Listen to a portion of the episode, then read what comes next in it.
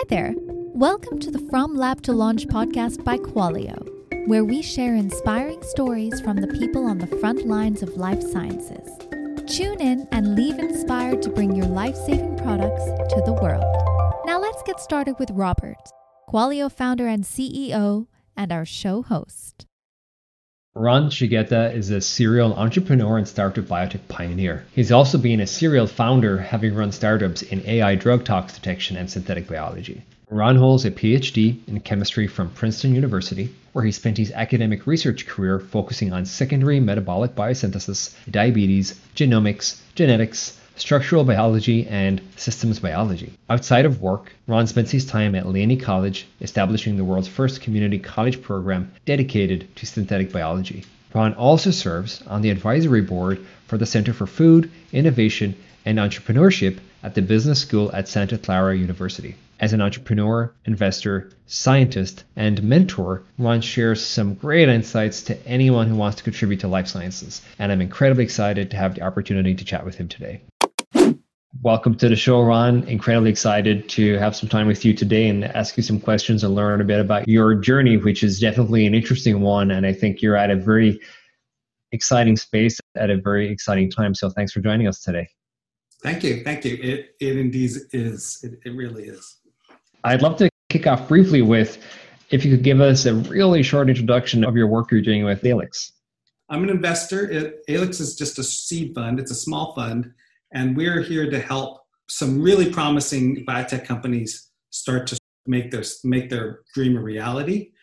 We are working within biotech platforms, uh, so we prefer really deep biotech. We've invested in DNA writing. We've invested in promoter control of genes and libraries. We've got an organoid company that's really hot right now that's trying to do deep clinical, like therapeutic research and discovery. We really want to get a handle on the technologies that are going to make the next 10 years different for pharma than it has for the previous 10 and or 100 you might say.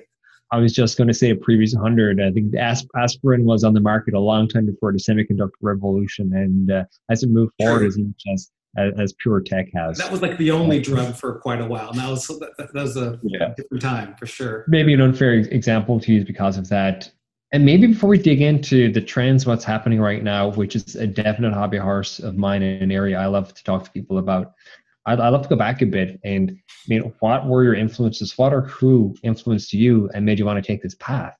I have to, I'm going to start in a very sort of typical place. I, I have a PhD in structural biology and protein structure, and I love deep science. And I got a great job coming out in a startup coming out of my PhD experience. And I just, it just kept getting nicer and nicer. And I stayed there for 12 years. And I was running a team doing bioinformatics and genome analysis and all this great stuff. But at some point, I just realized this is not what I want to do the rest of my life. And I could not see what I was going to do next.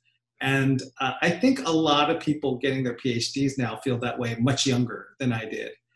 And so, this being San Francisco, I just decided I'm just going to do do something and I just started networking. There's lots of networking events here, and I ended up opening a biotech innovation space called Berkeley Biolabs. As a garage, you could come in for 100 bucks a month and have a biotech bench, and that quickly turned into getting hired by SOSV, which is a venture capital fund, and going to build IndieBio, which is the world's first biotech accelerator. I built. I was a scientific member of the staff, so I built the lab and the companies came in, we funded them, and they had three months to get some good scientific ammunition for demo day. And so I did that for a few years. And then I, I did a startup, and, and now I'm working with Alix.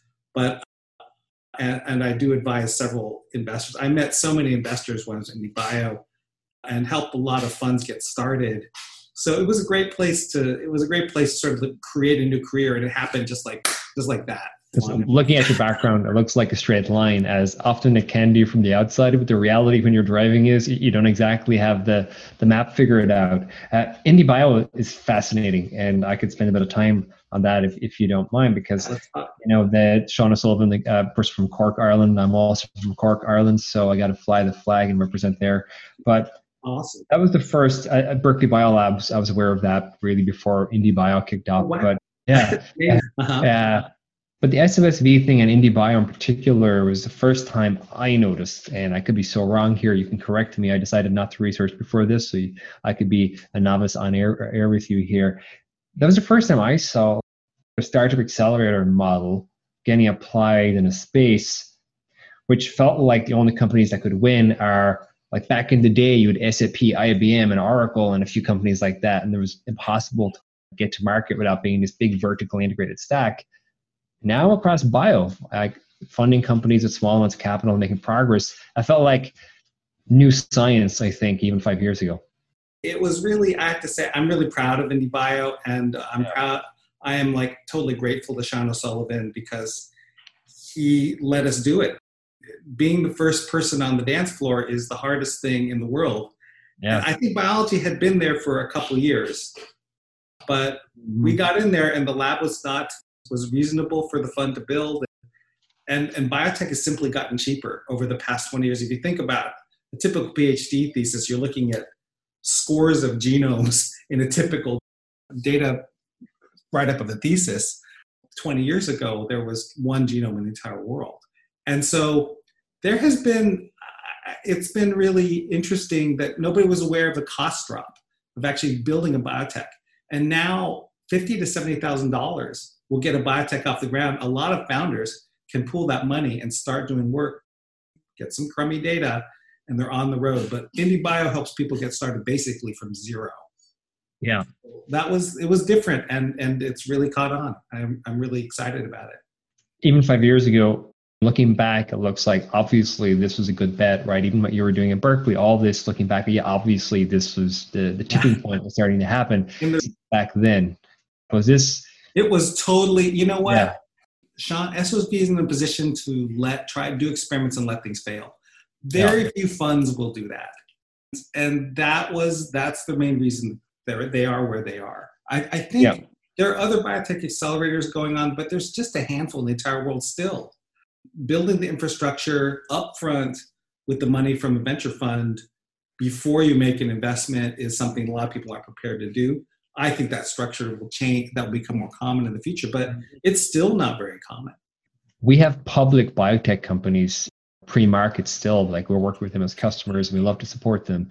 We even noticed this incredibly interesting is we have a biotech company, different products and slightly different therapeutic areas, but like categorized as a biotech company, public market cap, 50, 100 people. I think we work with like a IndieBio style, like maybe a more, I won't necessarily say more modern, but like a, a new oh. wave biotech company is like, we've raised a couple million dollars. And I'm like, wow, this is, this is really interesting. About like the mix, like just if you can do geographically yeah. in the area, that's probably more pronounced, but like how many small companies versus uh, do you have percentage wise in, in yeah. maybe the Bay Area? Oh, we definitely skew towards, we, we call this, and like the emergent ecosystem. And we have a really strong thesis as a business, which goes back to why did we start this company? And I, I won't go too much depth because your story is more interesting here.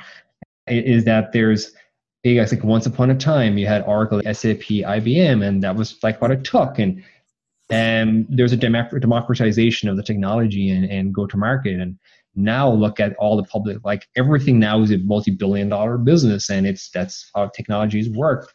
I think we're at a tipping point that's going to tip faster than the pure software industry tipped over. And it's happening this decade is going to completely change how this world looks. That's, that's like that's what I love. I love the companies that are at that point because it's that's it's great, and it's really super great that you structured the company to handle those yeah. customers from the get go.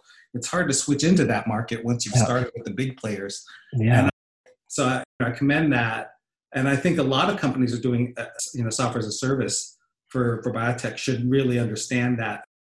I actually am on the advisory board for Laney College, and they are creating mm. the hmm. first synthetic biology program for, for community college. So we're wow. innovating in, on the educational space too. I think 38% of the graduates go to companies under 10 people.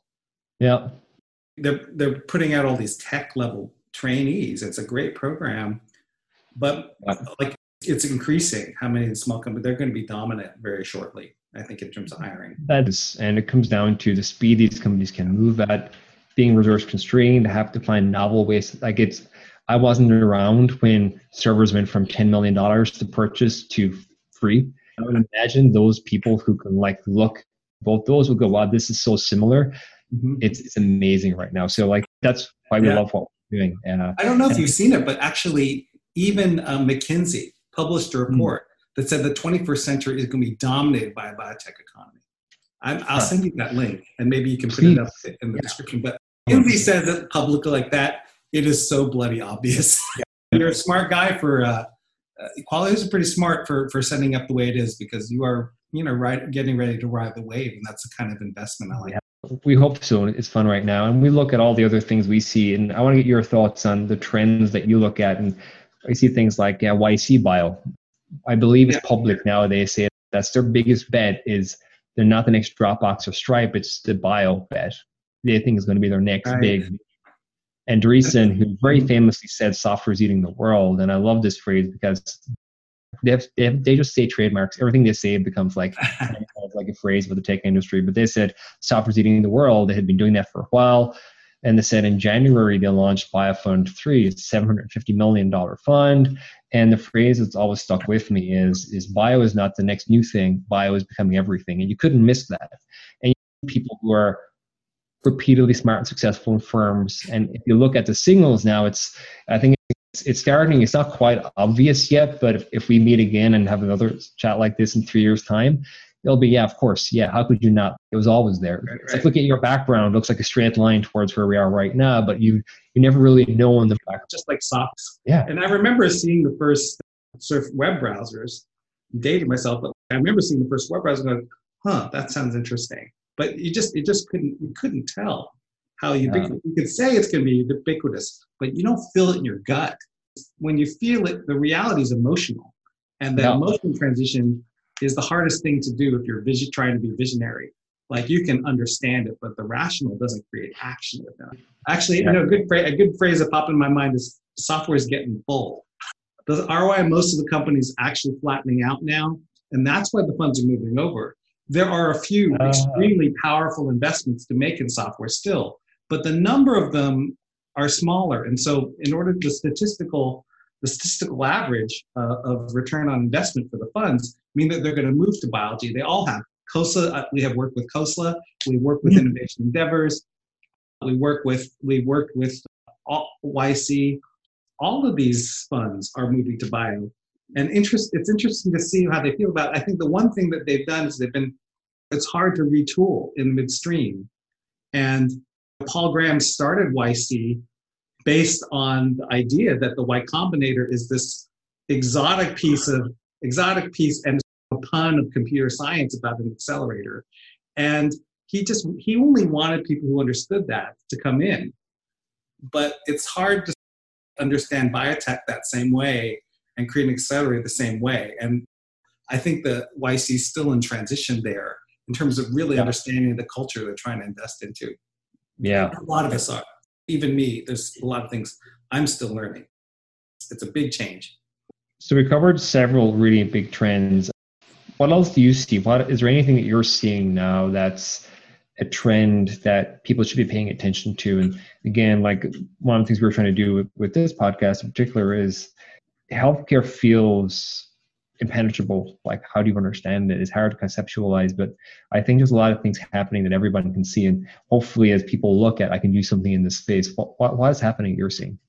I want to I think there's a topic that we're probably not going to talk too much about. About Half of my time is associated with the fact that biotech is democratizing into every other field. Just like yeah. computers, biotech is now starting to get its fingers in and increasingly mm-hmm and improving the products in almost every manufactured good. Yep. including in some cases things like metal and mining. Yep. We had a company that we had a company that had a microbiome that would actually suck the extra uh, atoms of metal mm-hmm. out of the slag and return it back to the mine. And so you just we just don't know where the limits are there. But within biotech for healthcare, I think that there is the same impact is happening healthcare, you go back, actually, what you said about aspirin really still is still striking, right? There were no drugs in the early 1950s. Penicillin had just showed up and like Mhm. the three drugs that are out there would improve the lifespan by several years the average lifespan. And now we have thousands of drugs but we don't have control. We can't see disease. We cannot treat most disease. There are too many genetic factors. In some cases it's not a disease. We're just fighting our own biology. And the goals have become loftier. Life extension neuroregeneration organ growth all of these things are completely different ways of thinking about Mhm. medicine and we talk about them but it's a completely different world for a doctor after these technologies become available and Yeah. uh, i think and so there's a lot of exciting investments out there i think what we have to focus on is that technology enables medicine but the, the treatments are still really expensive and so what do we do? How can we change the regulatory system? How can we change um, the way that we treat medicine as a technology to try more things? Because these are these fields are unprecedented and they really can't be treated the same way a small molecule could be. So Yeah. i think that will be interesting to watch and it may not happen in the united states. Yeah, that's a a great point. There's one book I recommend people always when we talk about this because everyone's always excited about going to Mars, deepest trenches in the oceans.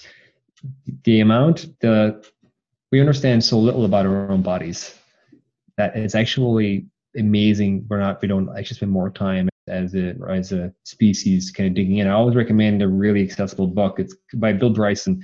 Uh, it's called The Body: A Guide for for Occupants. I'd recommend anybody to read it. It's accessible by anybody, and every chapter almost ends with the statement of, "And we've no idea why that happens. This seems to work. Great. We don't know why it happens." And after a certain, after you get hit in the face with that so many times, you go, "Wow, we we have opportunities here." And I always think that's a really uh, great intro. How are you applying all this at Alix? So you, you have a lot of learnings now. we are learning a lot. I think what we're doing is actually Alix is an unusual fund, and I love working with Chaz, the GP, because I think he's really got the vision of what's happening in venture capital. So another thing that's happening in venture capital is there is a lot of money now. There isn't any pro. There aren't just, and a lot of people see venture capital and they're starting to participate. But Ten years ago, twenty years ago, there were a handful of funds down in Palo Alto now I, I, d- I haven't found an accurate count of the number of funds that are global but i think it's well over 1500 funds Oh wow. yeah, Yeah. there's a lot of them under More than I 25 thought.